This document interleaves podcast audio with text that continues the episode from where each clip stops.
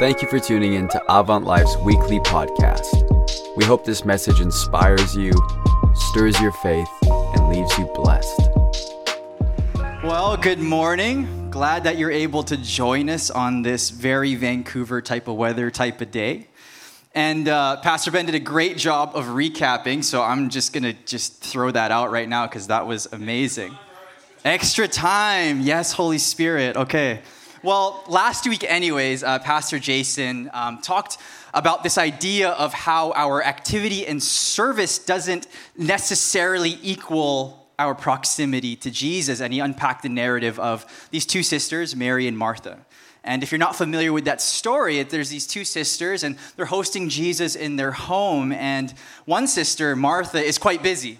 Um, she's a little bit anxious. She's like cleaning up the place. She's getting the dishes ready. She's like probably making some like fresh croissants just to serve Jesus. And there's lots going on. She's a little bit busy. While her sister is just chilling out. Mary is just sitting at the feet of Jesus, listening to every word. And as Mary is sitting and chilling, Martha is getting a little bit upset, a little bit frustrated to, to the point where she just calls her out and is like, Jesus, can you just tell my sister to like help me with some of the things that I'm doing? Like, we're trying to host you. To which Jesus so kindly and compassionately and softly says, Martha, Martha, Mary is doing what is important. Sometimes we can get caught up in doing things for the kingdom and not even spend any time with the king. And so our activity and service does not necessarily equal our proximity to Jesus. How often do we, as followers of Jesus, often, you know, attend different church things and functions, but not necessarily spend any time with the Lord on our own time throughout the week through scripture, prayer, and fellowship? And so, as we continue into part five of our current teaching series, Here Am I, Send Me, we're going to be talking about how our shame is overcome by proximity to Christ. And so, our central teaching text that this entire series has been rooted in is found in Isaiah chapter 6, verses 1 to 8. So, I'll read that for us this morning. It's titled Isaiah's Commission. In the year that King Uzziah died, I saw the Lord high and exalted, seated on a throne, and the train of his robe filled the temple. Above him were seraphim, each with six wings. With two wings they covered their faces, with two they covered their feet, and with two they were flying. And they were calling to one another, Holy, holy, holy is the Lord Almighty. The whole earth is full of his glory. At the sound of their voices, the doorposts and threshold shook, and the temple was filled with smoke. Woe to me, I cried. I am ruined, for I am a man of unclean lips, and I live among a people of unclean lips. And my eyes have seen the King, the Lord Almighty. Then one of the seraphim flew to me with a live coal in his hands, which he had taken with tongs from the altar. With it, he touched my mouth and said, See, this has touched your lips. Your guilt is taken away, and your sin is atoned for. Then I heard the voice of the Lord saying, Whom shall I send? Who will go for us? And I said, Here am I, send me.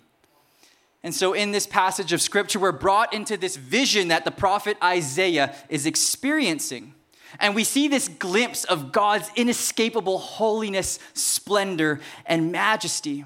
And so we see these like winged creatures called seraphim, and they're like covering themselves with their wings because God's holiness is just so powerful. It's this scene where we're brought into the throne room of God. And this scene simply surmises that God's splendor and holiness is just magnificent. And we see this burning coal that one of the seraphim flies to the lips of Isaiah, these unclean lips of Isaiah, and that simply represents the penalty of sin that will be paid for by the Son of God. And then Isaiah is then prompted with this question Whom shall I send and who will go for us? To which the prophet Isaiah responds, Here am I, send me. And in the context here for Isaiah, God's people, the Israelites, have come to a point where if they continue to reject God, if they continue to rebel, they will be met with judgment. And so Isaiah's response represents a remnant people that will respond to God's holy will. And so, our prayer for this series, Here Am I, Send Me, is that as sons and daughters of the living God, we would fearlessly say, Here I am, use us. Use us to further your kingdom. Use us in the face of adversity and opposition. We would remain true to God's will. And I think, especially in a time where we're dealing with like cancel culture, individualism, subjective truth, and even the fact we can say we're a Christian and people are quite offended, like there is, like it, things are so crazy these days. There's, there, there, it's so tumultuous that we need the Holy Spirit now more than ever. And so today we'll be unpacking Peter's denial and reinstatement, where Peter's shame is overcome by his proximity to Christ. And so, again, my hope for us as we kind of look at this narrative today is that if we're carrying any shame or insecurity or doubt or guilt, we would leave that at the foot of the cross today and take that same posture as the prophet Isaiah, saying, Here am I, send me. And so we're going to take a look at the first half of our story, which is Peter's denial, and we'll be looking at the Luke account of this. And it's actually found in all four Gospels. So we're looking at Luke chapter 22, starting in verse 54. Here's what it says Then seizing him, they led him away, that being Jesus, and took him into the house of the high priest. Peter followed at a distance. And when some there had kindled a fire in the middle of the courtyard and sat down together, Peter sat down with them. And so here we see Jesus has just been arrested, and all of the disciples have dispersed. They've pieced out, they've fled the scene, except for our man, Peter. If you're not familiar with who Peter is, I almost imagine him being like Dom Toretto from like the Fast and Furious. You know who I'm talking about? Vin Diesel. Um, Peter's kind of like the guy that lives his life a quarter mile at a time. Like friend, he doesn't have friends. He has family. Okay, that is who Peter is. A little plug in for Fast Nine. Okay, um, but that's who Peter is. And a few verses earlier, um, he was just. Uh, they were in the Garden of Gethsemane, and that's where the, the arrest of uh, Jesus happens. And so the soldiers come in, and Peter, and we know this from John's gospel, we know that he just pulls out his sword and just slices the ear of one of the soldiers. Like Peter acts without thinking, right? Because like his, his Messiah, his Savior, his rabbi is being caught, and he just wants to retaliate, although he knows that's not what Jesus has been about. That's not what he's been teaching this entire time. And even before that, when they're gathered together for their Last Supper, Jesus is kind of telling the disciples the foreshadowing of his coming death. To which Peter is like, you know what, I'm with you, I'm following you, I'm with you till, till prison, to death, to whatever it is. And that's where Jesus actually, around that table, foreshadows Peter's future denial. And so we know Peter is passionate, Peter is bold, seems like Peter is quite fearless in the face of opposition. But here we see a very different Peter. And so, a bit of context it's late into the night. Jesus is now in custody, waiting for his trial uh, before the Sanhedrin. And the Sanhedrin is simply a, a group of Jewish elders that represented the Jewish authority. And so, again, after Jesus is arrested, there are no disciples in sight except for Peter. And up till this point, Peter has been quite confident, quite bold, quite rash. But um, our gospel writers include these details that he follows at a distance, far enough to not be associated with Jesus, but close enough to see where they're, be, where they're taking Jesus, where Jesus is being held. And so our narrative continues with Peter pulling up to this little fire with a few people and uh, our, our, our narrative continues in verse 56. A servant girl saw him seated there in the firelight. She looked closely at him and said, This man was with him. But he denied it. Woman, I don't know him, he said. A little later, someone else saw him and said, You also are one of them. Man, I am not, Peter replied. About an hour later, another asserted, Certainly this fellow was with him, for he is a Galilean. Peter replied, Man, I don't know what you're talking about. And just as he was speaking, the rooster crowed. The Lord turned and looked straight at Peter. Then Peter remembered the word the Lord had spoken to him Before the rooster crows today, you will disown me three times. And he went outside and wept bitterly. And Luke, which is the gospel writer here, he records very subtle details in his narrative. Luke literally notes the passing of time in between each interaction, between each denial. These denials didn't happen back to back. There was a good amount of time in between each interaction. And even after that second one, Luke notes a whole hour has passed by, which means there was considerable time for Peter to reflect and think about the decisions he's made, about the things that he has said. When I first um, got hired at Citizens Church with the Eliasons, um, I realized four things specifically about Pastor Jason. He loves God, loves his family, he loves hunting, and he loves The Office. Um, I never had really watched The Office beforehand, and as their new associate pastors, like, I gotta figure out, you know, maybe I can jump into some of these inside jokes that you know everyone's having. And so, you know, I'm gonna I'm gonna watch this. Um, I didn't really know what it was about. I just I knew about The Office, right? But I never had really watched it. And so I, I watched the first episode, and if you're familiar with The Office, it's very specific humor. And uh, I watched the first episode, and I didn't know what to think. But before I knew it, the second episode was playing because there's that autoplay feature by Netflix, five seconds, and the next episode plays. So it doesn't really give you any time to think, right? You're just stuck in this vicious algorithm. Netflix is really smart. And all of a sudden, I'm in season three loving my life because I'm like, I love every character on this show. I'm rooting for Jim and Pam. Like, I'm invested.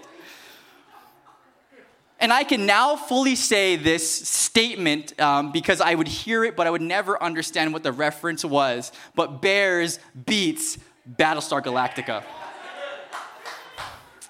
All I'm saying is, when we watch Netflix, there isn't enough time to decide if we want to keep watching or not because the next episode simply plays.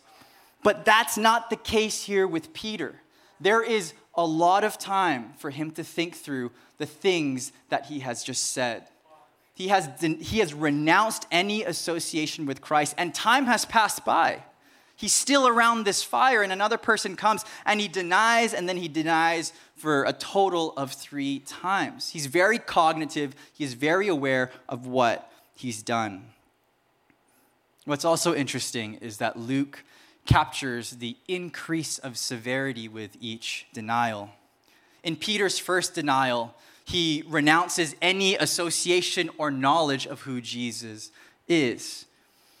In his second denial, he renounces any association with the disciples, thus, kind of renouncing his association with the body of Christ. And in his third denial, he renounced, like he's, he's kind of called out from being a Galilean, so he must have had an accent that gave him away. But by renouncing that, he's almost like renouncing that first interaction that Peter first had when he first met Jesus on the shore as he's a fisherman. And it was actually Jesus who gave him his new name, Peter, because his birth name was Simon. And as Simon makes this decision to, to follow Jesus and give his life in servitude to him, he is renamed Peter, which means stone. And so, in this moment after the third denial, the rooster crows. And wherever Jesus was, he was prophetically aware of what was going on. And he was clearly, and this is very um, specific to Luke's gospel, he was near enough to be in eyesight of Peter, to which he looked straight at Peter. And it's this moment of realization that Peter realized what happened and what Jesus had said just days ago has come to fruition. And so the effect on Peter is shattering everything, every part of Peter's new identity, his redeemed identity in Christ, has now been thrown away. Have you ever been in a situation where you've backed down from your faith and you've been aware and you feel that shame and guilt? Or perhaps you've um, been in moments where you've become, uh, been um, experienced anxiety and fear just out of what maybe coworkers or friends or family would think if they actually realized you were actually a devout follower of Jesus. And so, after Peter's threefold denial here and moment of realization, Luke and all the other gospel authors record that Peter breaks down and he weeps bitterly.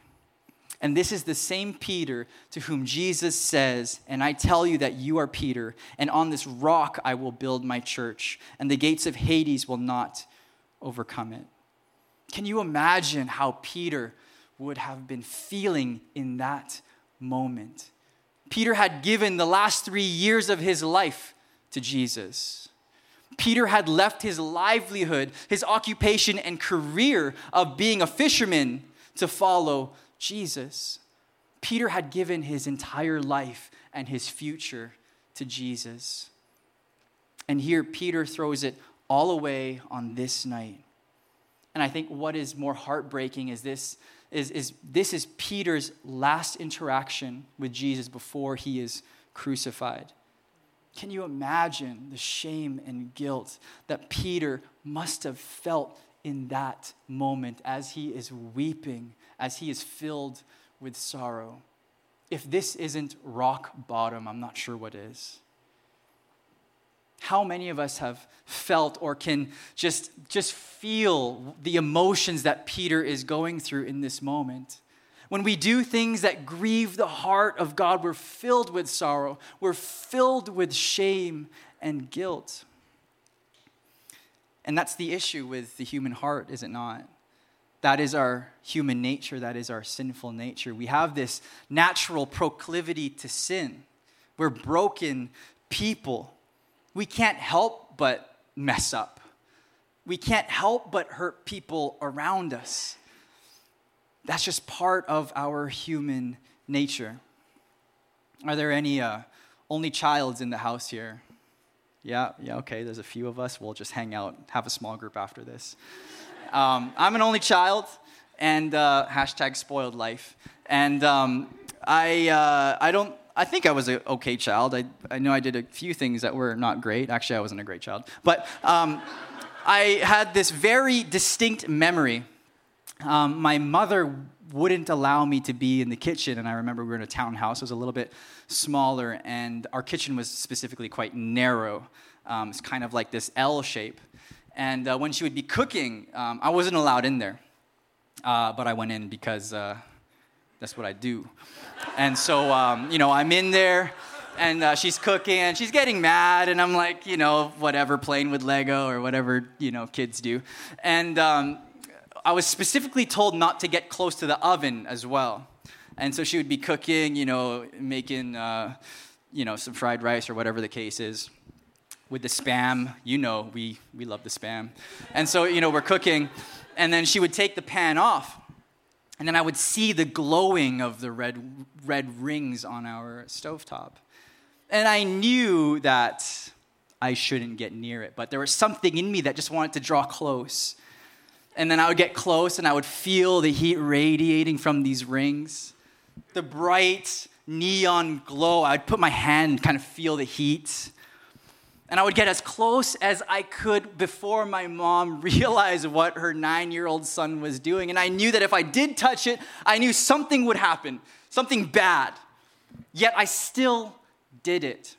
Then all of a sudden, there's like a slipper coming my way and hits me in the face, whatever the case is. But that pretty much sums up what our sinful nature is. It's kind of like gravity. The all, you know, I might try to stay in the air, but gravity pulls me down, and that's sin's hold on our life. We can't help but mess up. I even think of when Adam and Eve first sinned. What was their first response? To hide and run away. But what is God's response to Adam and Eve? He looks for them in the garden and asks, Where are you? And this is why Jesus, the Son of God, steps into humanity to bridge the gap that sin had created, to restore us back into living relationship with the living God. And that's the beautiful thing about the God that we serve, the God that we, that we sing about, the God that we worship is he, he's a God of redemption and he's a God of reconciliation. And so, after Christ's death and resurrection, we see this beautiful interaction with the resurrected Jesus and Peter. And so, we're going to hop into John's gospel, chapter 21, starting in verse 15. This is where Jesus reinstates Peter. When they had finished eating, Jesus said to Simon Peter, Simon, son of John, do you love me more than these? Yes, Lord, he said. You know that I love you. Jesus said, Feed my lambs. Again, Jesus said, Simon, son of John, do you love me? He answered, Yes, Lord, you know that I love you. Jesus said, Take care of my sheep. The third time he said to him, Simon, son of John, do you love me? Peter was hurt because Jesus asked him the third time, Do you love me? He said, Lord, you know all things. You know that I love you. And down in verse 19, Jesus responds to Peter, Follow me. And so, after the resurrection of Jesus, Peter had gone back to his old life, his old career of being a fisherman. He goes back to his hometown and he is fishing here in the Sea of Galilee.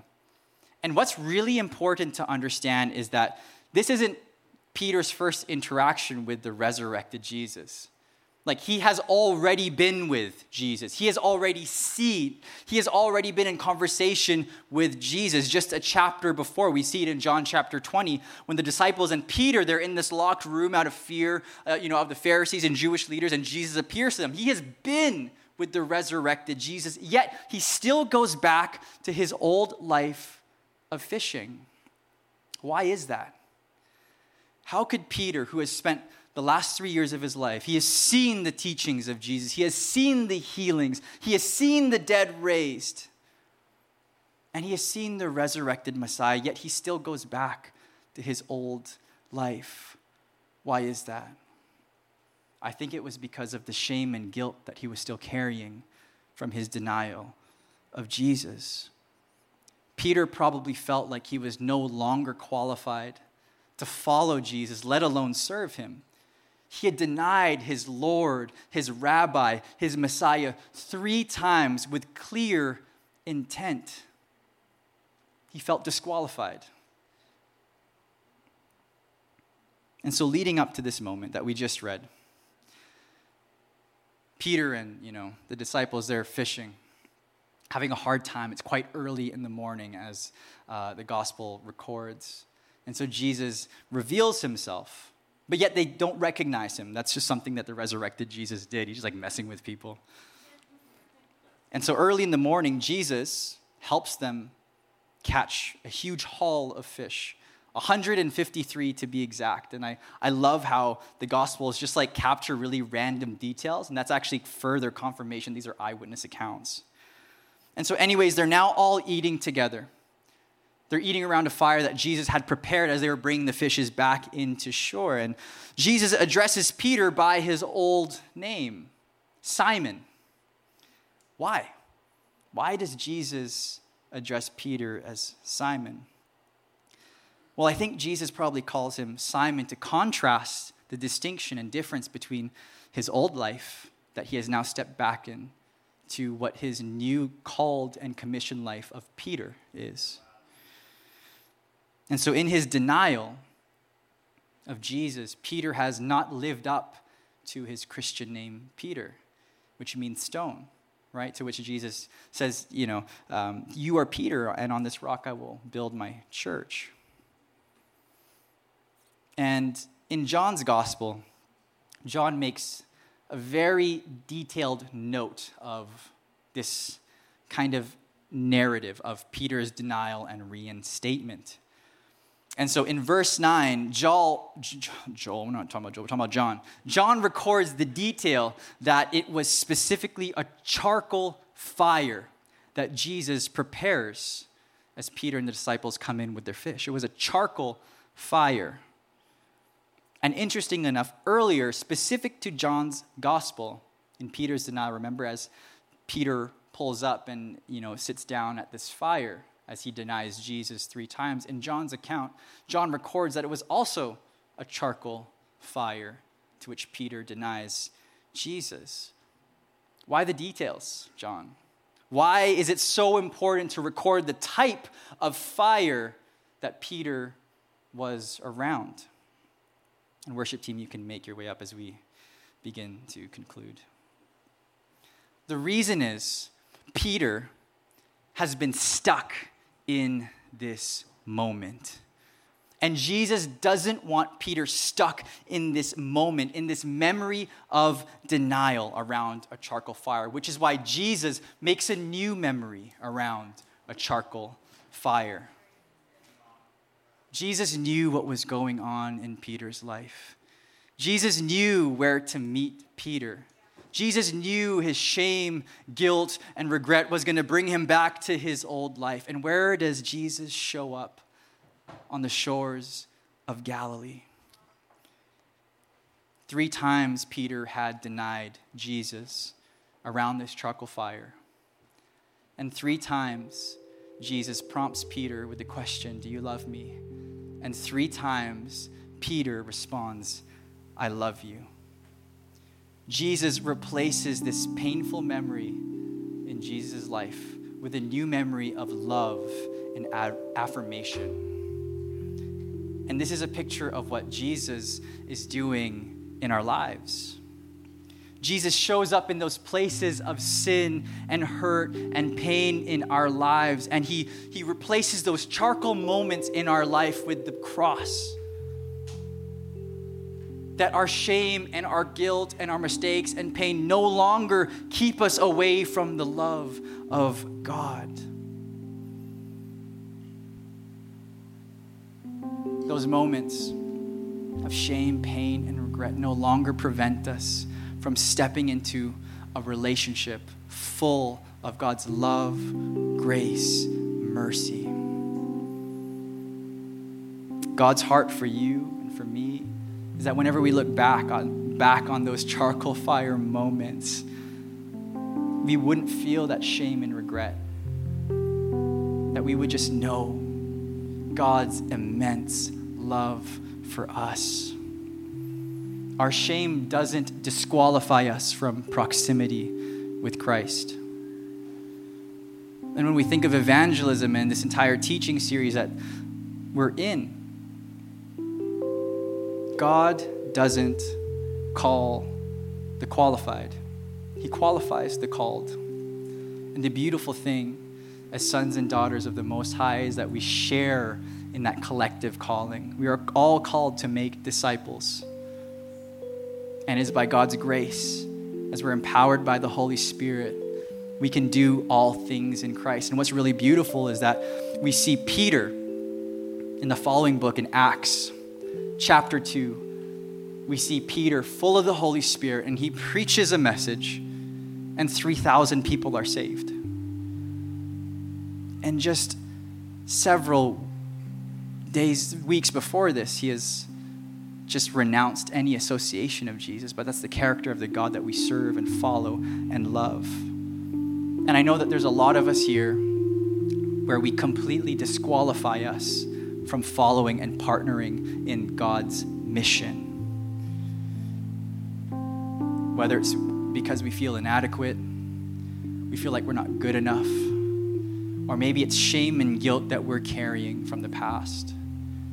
Jer, if you only knew what I did last week, if people knew how broken my marriage was, if people knew blank, but here's the thing God already knows, and He still wants to be in your life. He still wants to be the Lord of your life, and He wants to use you to further His kingdom. And we see it in the life of Peter, someone who intently and quite viciously renounces any association with Jesus.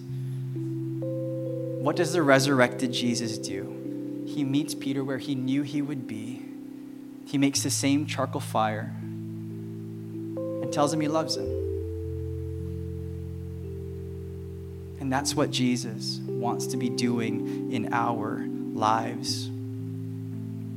And so, in that moment, Jesus reestablishes God's call and commission over his life, which is discipleship. Our shame doesn't disqualify us from close proximity to God. And as we conclude our time together and take some time to create some space for the Holy Spirit to minister to our lives, because I know, even including myself, we need to leave some of these things that we're carrying on to at the foot of the cross and fully accept and fully step into all that God has for us. If you've grown up in church or been around church for any amount of time, I believe uh, this specific parable that I'm going to read is going to be a little bit familiar to you. And it's so simple, but it captures God's heart for us. Then Jesus told them this parable Suppose one of you has a hundred sheep and loses one of them. Doesn't he leave the 99 in the open country and go after the lost sheep until he finds it? And when he finds it, he joyfully puts it on his shoulders and goes home. Then he calls his friends and neighbors together and says, Rejoice with me, I have found my lost sheep. Friends, we are that lost sheep. And regardless of the negativity that we've carried into this room, whatever that burden is on our shoulders, Jesus, said, Jesus says, Leave that with me. Your sin is paid for, your debt is atoned. Join me into, this, in, into a living relationship with the living God. And perhaps you've never made that decision, or maybe it's been a long time. Maybe it's been a while since you've been in church. Just know that Jesus is knocking on the door of your heart, and He'll always be there waiting. He is there with you, and He is for you. And so, with all heads bowed and all eyes closed, just out of respect to the person next to you, and this is between you and God.